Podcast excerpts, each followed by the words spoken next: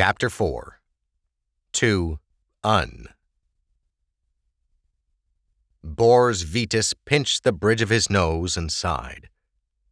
Judging from the number of papers Compeer Meyer Tanya had just delivered, the day would be busy. Again. Working for the Ministry of Words was not all it was chalked up to be. There was certainly an element of knowledge to which only a minister was privy, but there was also the work. You cannot have it both ways, Vetus smiled to himself. His brother would have scolded him for being so lazy, even if only in thought. If the Lord Prime could work day in and out for Hasball, then so could he. Pulling the first pages before him, Vetus unfolded his spectacles and squinted at his latest directives. Assignment Unidentity. Vetus scanned the document and frowned. Around him, the sounds of ruffling pages and clawing pens to paper brewed about the hall. Vetus folded his hands beneath his chin and sucked on his bottom lip, an unfortunate habit formed from childhood whenever he got to thinking. Pig lips, his old friends had called him once. But those who knew the nickname had either fled or were long since dead. Bors Vetus was a broad chested man with a warrior's potential but the scholarly arts had left him quite frail. Dressed like other ministers, he wore robes embellished with veins of silver silk, which coalesced along the back into a simple but elegant flower. Vetus's desk sat nestled near the middle of the work floor, in the twelfth row, surrounded by the brightest minds in Hasball.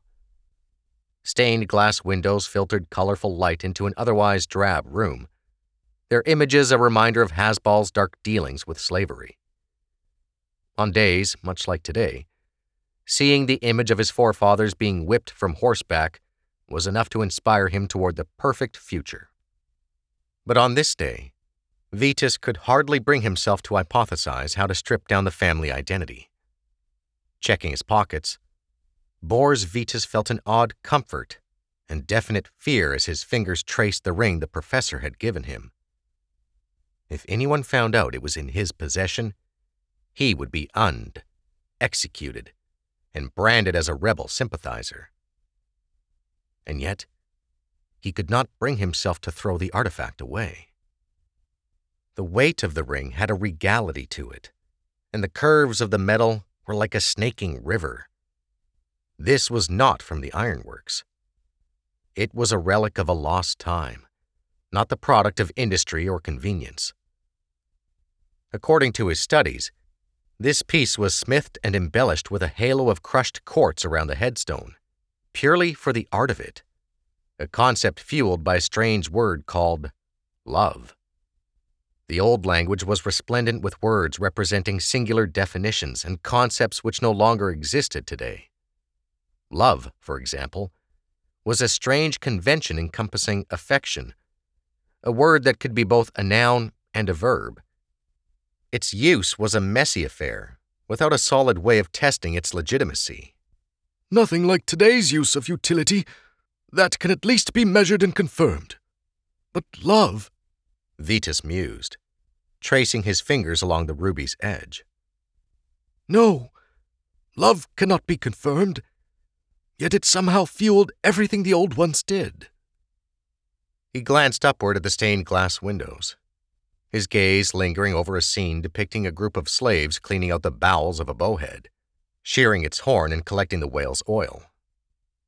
How could a culture so obsessed with love fail to apply it? Having a less good session today, Minister Bors? asked a man. He was one of the many floor supervisors who ensured work flowed from the scholars at a double more good pace. Like all supervisors, this one was Irridin, but the faint traces of blue in his irises hinted of some ancestral mingling. Vetus pulled his hand from his pocket and clicked the pen. Had he been seen playing with the ring? This is the third day your quality has been less good. Why are you distracted? The man asked.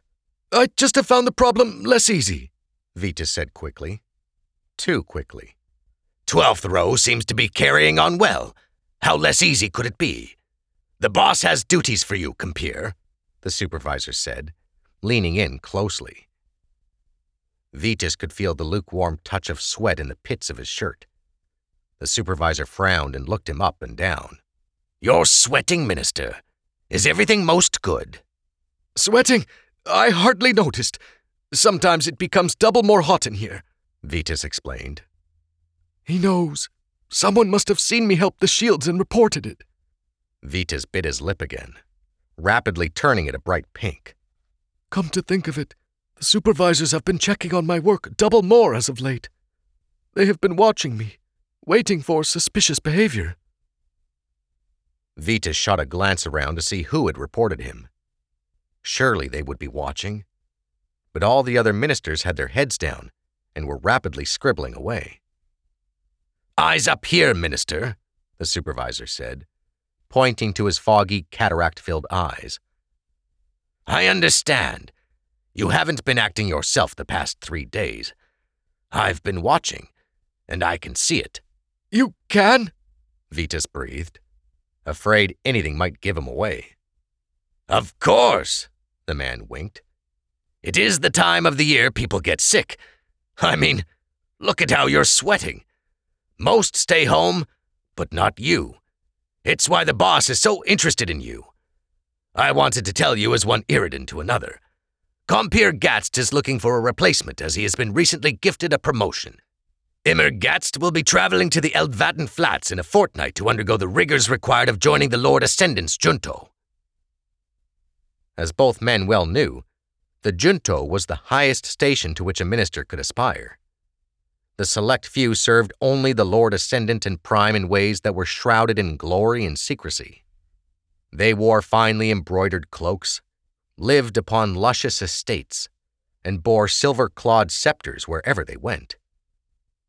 Some amongst the trusted whispered that in far off places the junto ran experiments upon orphans and dissidents, aimed at examining how they might re educate them to fall in line with the Lord Prime's promise of utopia. That is double most good, then, Vetus said in relief. Compeer Gatst is most deserving. Well, less than the Lord Prime himself, of course. Vetus raised his pen, as if to return to writing, but then paused. Why are you telling me this? Because, the supervisor said, you are on the short list of candidates to replace him, and the other two are Hasbian. From one Irridan to another, I know which person I'd double most like to see fill the position. The supervisor looked up at the stained glass, which was now glowing under the morning sun. The beams settled upon a grotesque scene of an Irridan woman being forced into an abortion under the ancient Hasbian laws. The scene made Vetus's blood boil every time. I was the fourth child, Bors Vetus murmured. And I the second. Under the old law, they both would have been forced under the scalpel the moment their mothers showed.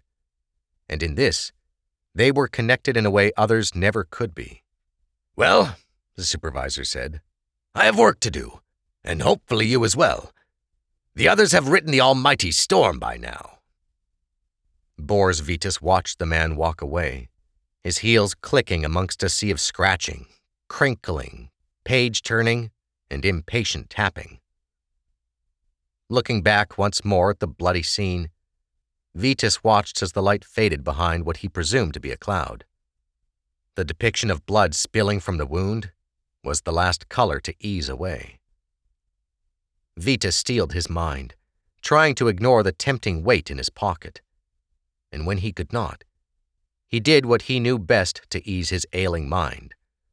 Lowering the pen, Vetus began to write. A family structure will produce identity, and that always will be, but perhaps the family structure itself can be subject to a collectivized shifting.